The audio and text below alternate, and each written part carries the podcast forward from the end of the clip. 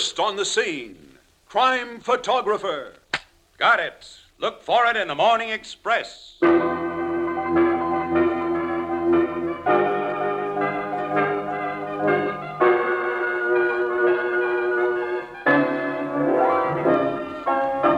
CBS Radio brings you Crime Photographer, another adventure of Casey, ace cameraman of the Morning Express, who covers the crime news of a great city. Written for radio by Alonzo Deen Cole and played by Staats Cotsworth, tonight's adventure Source of Information.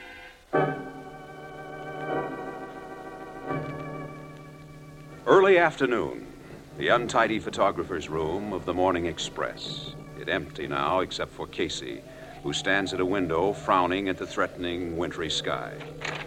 Then the door opens softly and an old man enters. His face is unshaven, his clothing unkempt. Hi. Uh, Casey? Huh? Oh. Hello, Grove. Nasty day outside. Yeah. I'm glad you're alone here, boy. Look, Grove, I simply can't make you any more loans. I've lost track of what you got me for now, but it's at least a couple of hundred. Oh, you got me wrong, Casey. I, I'm not here in search of financial assistance this morning. Uh, this afternoon. No? No, no. Uh, this time, unfortunately, my problems can't be solved by money. Casey, I've been robbed Robbed. of my life's work, my magnum opus, the expose that could rock this town to its foundations, the candid memoirs of my 40 years as a crime reporter. Oh, you've been talking about that big expose for a long time, Pop. Did you ever actually put any of it down on paper? It was almost completely finished, Casey. Well, good half of it was. Honest boy, I'd I'd written a lot. That is when my typewriter was out of hock. Now the script's been stolen. Yes. I went out last evening around 10 o'clock for, you know, a couple of beers. I ran into friends and. Oh, nuts. No use trying to kid you. I got blotto and passed out. Woke up lying in a doorway somewhere and finally made my room about an hour ago. It had been ransacked and my manuscript was gone. Then I uh, borrowed car fare and came straight to you. Why to me? Well, the cops wouldn't believe anything I told them. You know, the, they know I'm a, a rummy. And I don't. Hmm? You know, I, I was once a great newspaper man, one of the greats. You know, I could write an expose that had put a lot of this town's big shots behind bars. Sure, but because you were a great newspaper guy, you'd never write the kind of stuff you've been threatening. You'd be ratting on a whole lot of people who gave you their confidence. You'd be divulging your sources of information. And drunk or sober, no top banana in our racket ever does that. He might, when he's piled up the grudges I have. I doubt it. You don't realize what it is to be in the gutter and see guys whom you know are stinking rats riding by in their Cadillacs. Sons even sold out their own fathers and mothers. I know. But you're a newspaper man, and you wouldn't betray your source of information. Casey, my manuscript was stolen because somebody thinks I would disclose a source of private information. You wouldn't even write it. You don't know how sore a guy who's down and out can get. Oh, you're right in one way. No, I, I wouldn't let the stuff be published. I, I wouldn't let anyone even look at it. But I did write it, Casey. I did write it. I had to in order to get rid of some of the poison that's eating deep into my guts. Who do you think stole that stuff? If I told you that, I would be disclosing a source of information. I prefer to retain your good opinion. Grove. Are you leveling with me? No. No, Casey, no. Nothing was stolen from me. Nothing that matters, that is. I was just building up for a touch. I figured if you thought I'd lost my memoirs of my life's work, which I haven't written and never will, you might be sympathetic enough for, well, for a five spot. Well, so long, boy. No, wait. Uh, here's the five. I can't spare any more. Thanks. Now, look here. I was talking to a guy last night who wants some ghostwriting done. It's the kind of thing that you can bat out in your sleep. It'll pay good dough. You go see him. Casey, I, I can't write anymore. You can. No one who's ever been as good as you were has ever finished until they're dead. I'm writing the guy's name and address on one of my cards. Now, you give it to him. Okay. Thanks again. Forget it. So long, boy. Yeah. Uh, Grove, uh, y- you were lying to me about those memoirs being stolen. Yeah. Yeah, nothing's been stolen from me.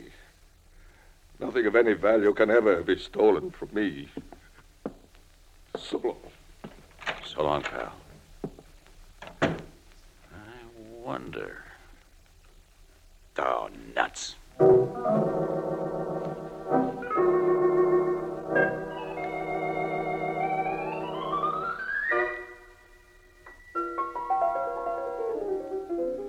You ain't got good sense, Casey. Why, I won't even let Grove Snyder come into this barroom.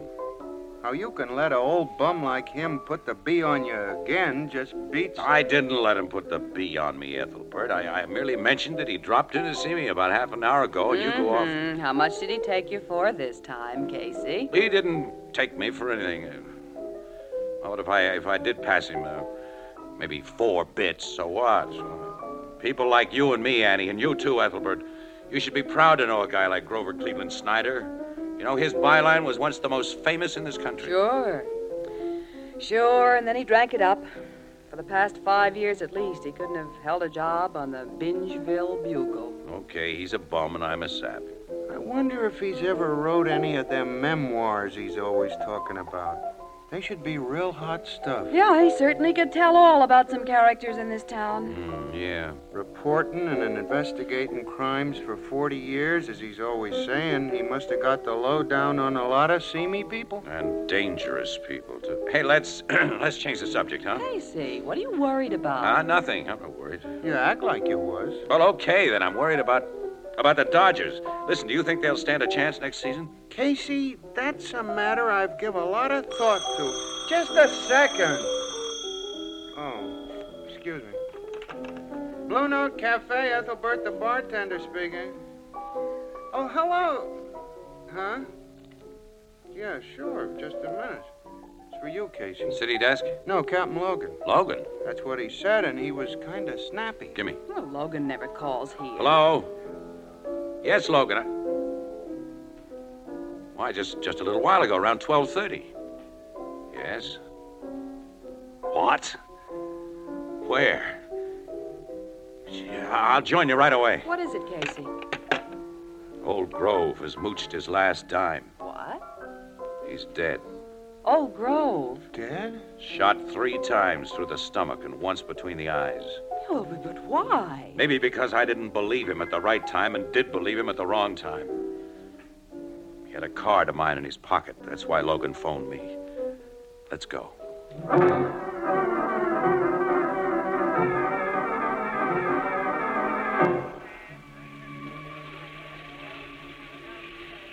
And Casey, you believe now that Grove was telling the truth when he said those memoirs were stolen from his room last night. Well, that seems to be the answer, Logan. Somebody who heard of Grove's threats to write an expose of all the inside stuff he knew didn't want something to become public. That somebody didn't realize that the old guy wouldn't and couldn't make confidential stuff public anyhow. And, oh, nuts, if I Oh, had now only... look, Casey, quit blaming yourself. Well, I'd have reacted to Grove's story the same way you did. Yeah, so would I, Miss Williams. So would anyone who knew the old moocher as we did, pal. I suppose so. Uh, from what you've told me, Logan, this looks like the job of a professional rodman. Somebody hired him. Yeah. The killer worked fast and effectively and then got lost in the crowd. Casey, you know where the old guy's rooming and house is? Yeah, it's a crummy joint up on 90th Street. Now let's go. I want to look at his room. So do I.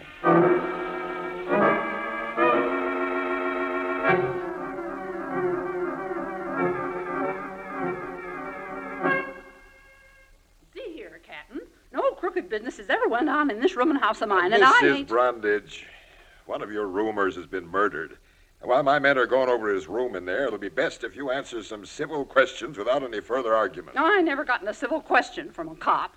Where's the fire, you say, when I'm driving? Must you block the sidewalk, you say, when I'm standing? Will you keep back, you say, when I'm hooking? No. Excuse me, Logan.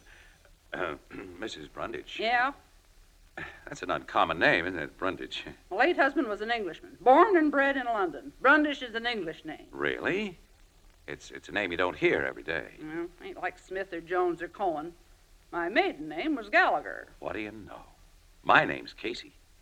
Is it now? Mm-hmm. My mother was a Shannon. Mine was a Flanagan. Well, well, well. Do you mind if I uh, shoot a picture of you? I certainly do. What's your game, Mr. Casey? Well, I'm a press photographer. I say you're a con man, Blarney boy, Uh? and I'm not buying anything you've got to sell. I. But Captain Logan, you and I speak the same honest language. What is it you want to know about poor Grove Snyder? Well, Mrs. Brundage. Sit down, Blarney boy, and way back. Okay, Annie. Will I ever hear the last of this? Now, first, Mrs. Brundage, have you any idea when Snyder left his room last night? Mm, I heard his typewriter going until, oh, maybe 10 o'clock, Cap. If he went out, it was after that. And when did he return? I didn't see him till around half past 11 this morning. Did he say anything to you then? Yep. Said he'd been robbed and wanted to borrow 50 cents from me, which I'll never see again, and went out. And you didn't touch anything in his room? No, I just took a look at the mess inside, and then closed the door and locked it. Uh, you know anything about the book he was writing? Sure. He talked to everyone about it. He Was going to turn this town inside out and make him a million dollars, he said. Have you ever seen his manuscript, Mrs. Brundage? Is what? The uh, accumulated pages he typed for his book. No. But sometimes he typed all day and most of the night, and then he'd go on a bender, and I wouldn't hear his machine for a couple of weeks or more. Often it'd be in a pawn shop. That's all I can tell you about Grove Snyder, except he was a pest, a moocher, and a sorehead. But he was a real gentleman underneath, and I'm sorry he's gone. Hey, Captain Logan, Yeah, Sergeant? we finished with the room. Good.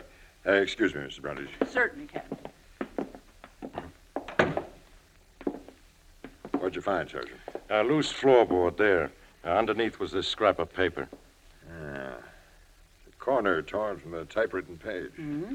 So the manuscript was hidden under the floorboard. Hmm? Oh, that's my guess, Miss Williams. Well, what's written on that torn off corner, Logan? There's nothing that makes sense, just the end of a sentence. Ulti case was broken. Ulti case. Ulty. U-L-T-Y. It's merely part of a word that's been torn, Casey. The entire word could have been tumulty or faculty. Hmm. There's a good four inches of blank paper under those three and a half words, so this was probably torn from the final or bottom page of the manuscript by whoever lifted it from that hole. Anything else, Sergeant? Uh, yes, sir. The boys and I picked up 22 cigarette butts off this floor. Uh, all of a brand the landlady said Grove Snyder never smoked. Well, the thief must have been here an awful long time to smoke 22. The thief and killer, Annie. He came here to get that manuscript and uh, bump off Grove Snyder at the same time. The old man got too drunk to find his way home, and the killer had to get out before people in the house woke up this morning. So he picked up Grove later, tailed him, and shot him. Yeah, I think that's how it was. Uh, here's a little thing we found that don't look as though it belonged to Snyder, sir. Dice. Only one. Well, Grove never shot craps. He didn't gamble at all. Nobody be gambling with that dice, Casey, Crooked? as a country road, Captain. Look. It always comes up five, Ah, you get a six with it, and you've thrown 11. or a two gives you seven. And you can't throw snake eyes or double deuces or boxcars. Hey, you couldn't put a raw cheater like that in a game. Even school kids would get wise to it after a few passes. But a guy might carry it as a gag, a pocket piece, or a trademark. Sergeant. you reminded of somebody, sir? Hialeah Sam. Hialeah Sam? There's a wanted on him in four states, Casey. He's a killer who worked for anyone who'll pay his fee. You know, some crooks always wear polka dot neckties and blue suits. Hialeah Sam is never without a pair of loaded dice in his pocket. Old fashioned hick cheaters like this. They're his calling cards, his identification papers when he goes into new territory. And he may be minus half a pair right now. Yeah, that's the picture I see. Sergeant, get out a special alarm on Hialeah.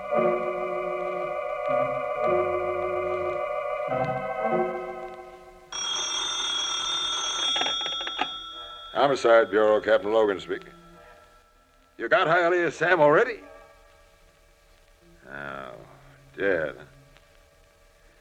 Shot in the back, then tossed out of a car, huh? and half a pair of dice in his pocket that throws only twos. That's just dandy.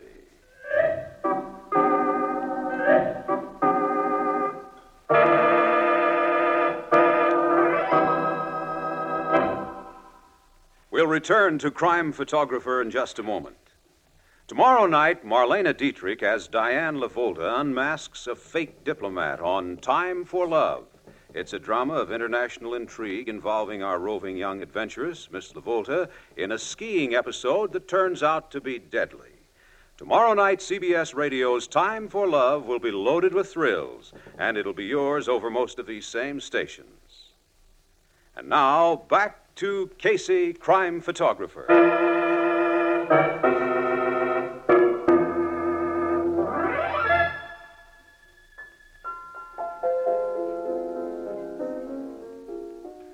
Then the murder case of Grove Snyder is right back where it started, huh, Casey? Mm, back behind where it started, Ethelbert.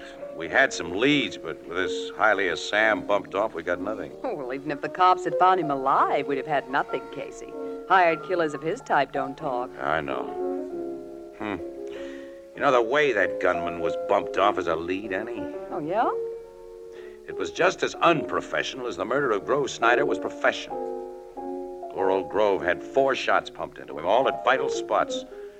Hialeah Sam was shot only once. And the ME figures that he was still alive when he was dumped haphazardly out of a car and slowly bled to death. Well, where's the, the lead to this one? Looking for it. You know, in my book, somebody hired Hialeah Sam to steal Grove's manuscript and to bump the old guy off. But Hialeah wasn't able to do both jobs at the same time.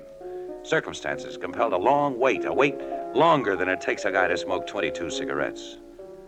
And to kill time, he probably read Grove's manuscript. Oh, and learned a lot of dirt about the person who'd hired him. Uh huh. Say, So the employer couldn't take a chance. he killed Hialeah. I think so, Ethelbert. Yeah, well, who do you suppose the employer was? Grove wrote about him, gave the lowdown on him in that expose. Yeah, but the manuscript's gone, and Grove can't tell us what was in it. He can give us a big hint. And the stuff that was published under his byline. Casey, Grove Snyder was a crime reporter for 40 years. He told me his memoirs were half completed, Annie. That'd cover the first 20 years, more or less. And he's been on the beach for around five years. We go through the files starting about 25 years ago. we go through the files. Right now in the Morning Express morgue, Annie. Come on. oh, on. Casey, you can't do this to me. Ain't you even gonna say so long? Hmm. Reading back numbers of newspapers from 1930 back. Ah, but them were the good old days. 1930, 1929. What am I saying? Them were prohibition days.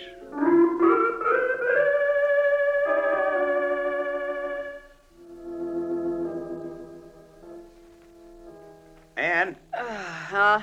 I found something. Grand. Look, come here and read this. September 15th, 1929. Today, former political power Big John Keston and his chief lieutenant Fred Ziggy Friedlander entered Woolstock prison to begin serving the life sentences imposed on them for instigating the New Year's Eve massacre of the four McNulty brothers. McNulty. That torn scrap of paper, Annie. Ulty case is broken. Yeah, yeah, I know. Uh, the McNulty Massacre is one of the great crime classics. That's right. As I remember, the four McNulty brothers were big time bootleggers who controlled all the liquor business on the South Side. And on New Year's Eve of 28, I think it was, they, they threw a big party at one of their joints. And when everybody was plastered, half a dozen masked men crashed the gate and shot several guards. And then lined the four McNultys up against a wall and cut loose on them with Tommy guns. Oh, uh, yeah, and a rival gang was uh, first blamed for the killings. That's remember? right. That was a Carmine mob. But as usual during Prohibition days, that John Laws talked a lot and did nothing. And over a year went by, and then Grove Snyder got some information and broke the case wide open. It was one of his greatest scoops. Yeah, and he got a journalism prize for the job he did. That's right. I don't remember any of the details. Annie, get back to those files. Let's learn everything we can about the McNulty massacre.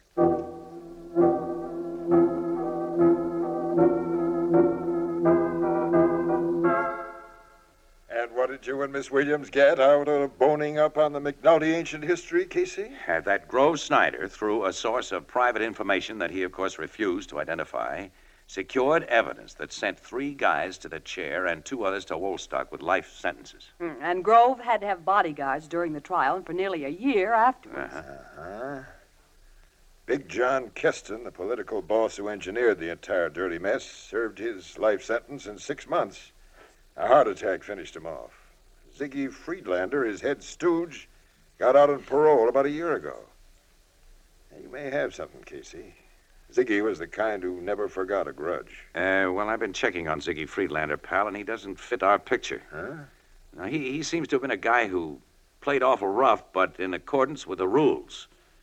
I mean, he'd, he'd have knocked off Grove or his own brother to save himself and his boss from those life sentences. But after the book was thrown at him, he couldn't nurse a hate for a newspaper guy who played according to his set of rules. Well, what's your idea? Big John Keston had a son, an only child. Yeah, I believe so. You don't know much about him? Uh, nothing, as a matter of fact. Uh, well, I made it a point of learning something about him, and I'm going to learn more. Something old Grove said about sons who'd sell out their own fathers. Yeah? I made a date with John Keston Jr. tonight at his home. Afterwards, Logan, I'll let you know how it made out. Hey, I don't get this. I'm playing a hunch, pal, and if it's right, you'll have the solution to the murders of Grove Snyder and Hialeah Sam.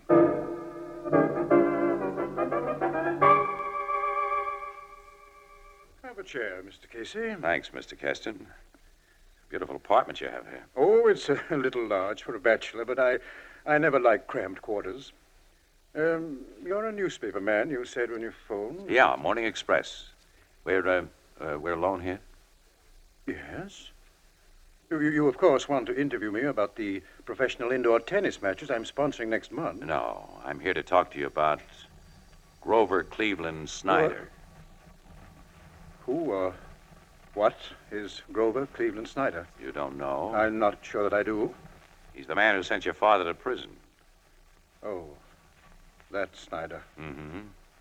And less than a week ago, the papers reported his murder. I don't read crime news, Mr. Casey. Since you're familiar with my father's tragedy, you can imagine why I don't. There's practically no limit to my imagination, Mr. Keston. You, of course, didn't know that Grove Snyder was writing a book. No. Or that the typewritten manuscript of that book was stolen from his room the night before he was killed. My only knowledge of the man and his works dates back 25 years when I was a boy. He sent my father to prison on false evidence, and my father died there.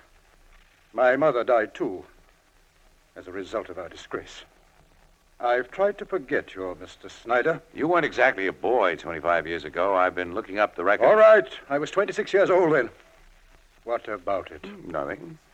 Snyder talked a lot about the book he was writing, Mr. Keston, and you must have heard about it. The book was going to be an expose of the rottenness and rattiness Grove Snyder had encountered as a crime reporter. Now, look here. Yes, there was one thing that nobody knew about that half finished book but Grove and me. That even the guy who had it stolen doesn't know now. Well? I'll tell you. The guy who stole the manuscript got only half of what his employer wanted. He found the original, but not the carbon copy. Carbon copy? Mm hmm. Writers make carbon copies of what they write. I have the copy of Snyder's expose. What do you want, Casey? What am I offered?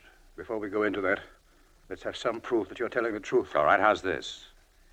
You inherited a couple of million dollars when your old man died of a heart attack in prison.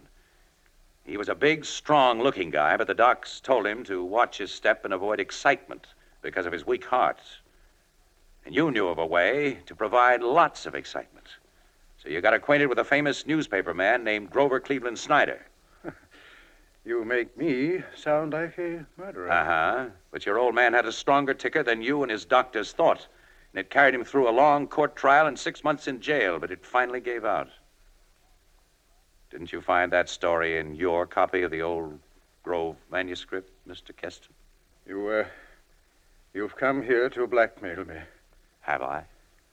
That's you're not going to get away with it. What? Oh. Is that the gun you used on Hialeah Sam? Yes. And since you know about him, you know I use it well. He read that lying manuscript, too, and thought he could hold it over me. I want your copy, Mr. Casey. Where is it? In my apartment. We're going there right now, and you're giving it to me. With that gun in your hand, what can I do? Only what I tell you. That's what you think. What? Drop your rod, Junior. I have. I have. Don't shoot. Don't Who are shoot. you? Junior should know. Or has 25 years in stir changed me too much, Junior? Ziggy. Ziggy Friedlander. Uh-huh. And it's nice to meet up with you again after all this time. You. You heard? Yeah. I called while you was out to dinner, Junior. And as an old friend should, I let myself in. I wanted to look over your swell big flat in private. You see, I've been reading in the papers about the killings of Grove Snyder and that Hialeah Sam. In a prison, I'd done an awful lot of thinking. Everything added up, Junior, but I wanted to be sure. Even very suspicious guys like me find it hard to believe that a son would sell out his father. What, uh, what are you going to do, Ziggy? Do to a rat like you? No, no, don't, don't. Ziggy, let the law have it. When did I ever live with the law? It makes too many guys and too many mistakes for a guy like me. I don't make any. Ziggy, no. Friedlander. Keep back, mister. This rod's got three more slugs in it. And they're for me? No. I've done the job I came to do, and though you didn't mean to, you helped me. I've heard about you, Casey of the Morning Express. You're pretty well known up in Woolstock. Yeah? A lot of guys there hate your guts, but they say you play according to the rules. You weren't pulling up blackmail on Junior. You had cops waiting downstairs for him, didn't you? Yes. Well, your cops are still waiting. And here's my rod to give 'em. Ziggy. Yeah, I'm old. I'm tired. I just paid a debt that's been eating me. The only home I got is prison. If they put me in a death cell this time, well, that's according to the rules. Some guys learn how to really think in prison, Casey. I did. Come on, let's go.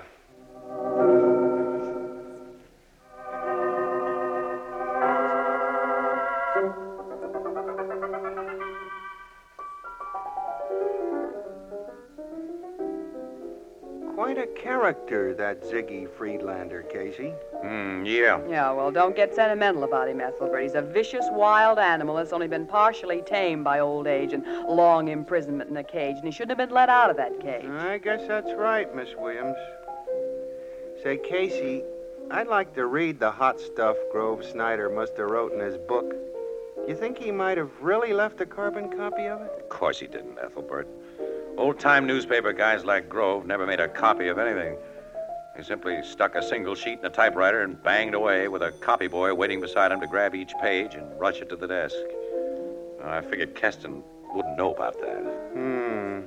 And Grove Snyder speaking to you about rats who even sold out their own fathers and mothers gave you the idea? Well, it helped. But Ziggy Friedlander figured Keston too, and without that lead. But it took him 25 years to do it. Hmm. Well, your pal Casey's a very bright guy, Ethelbert. Oh, sure, and you're a modest violet. You know what your bright pal Casey is called in certain quarters, Ethelbert? What, Miss Williams? Blarney boy. Blarney boy. Yeah, I'll tell you about it. I knew that was going to be brought up sometime.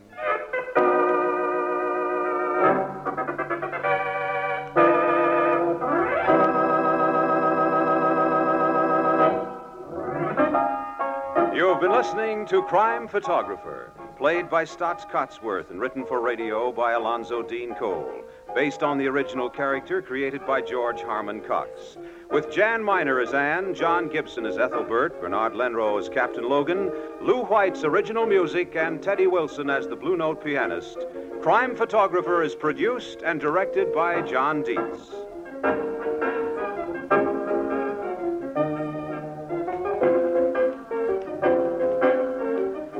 This is Bob Hite inviting you to join us again next week at this same time for another fast moving adventure of Casey, crime photographer.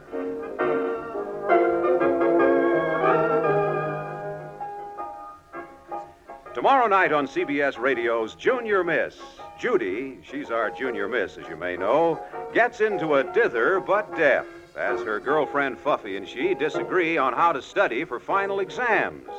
Another teapot tempest with loads of laughs in the brewing thereof. Tomorrow night on most of these stations, Junior Miss. Don't miss it.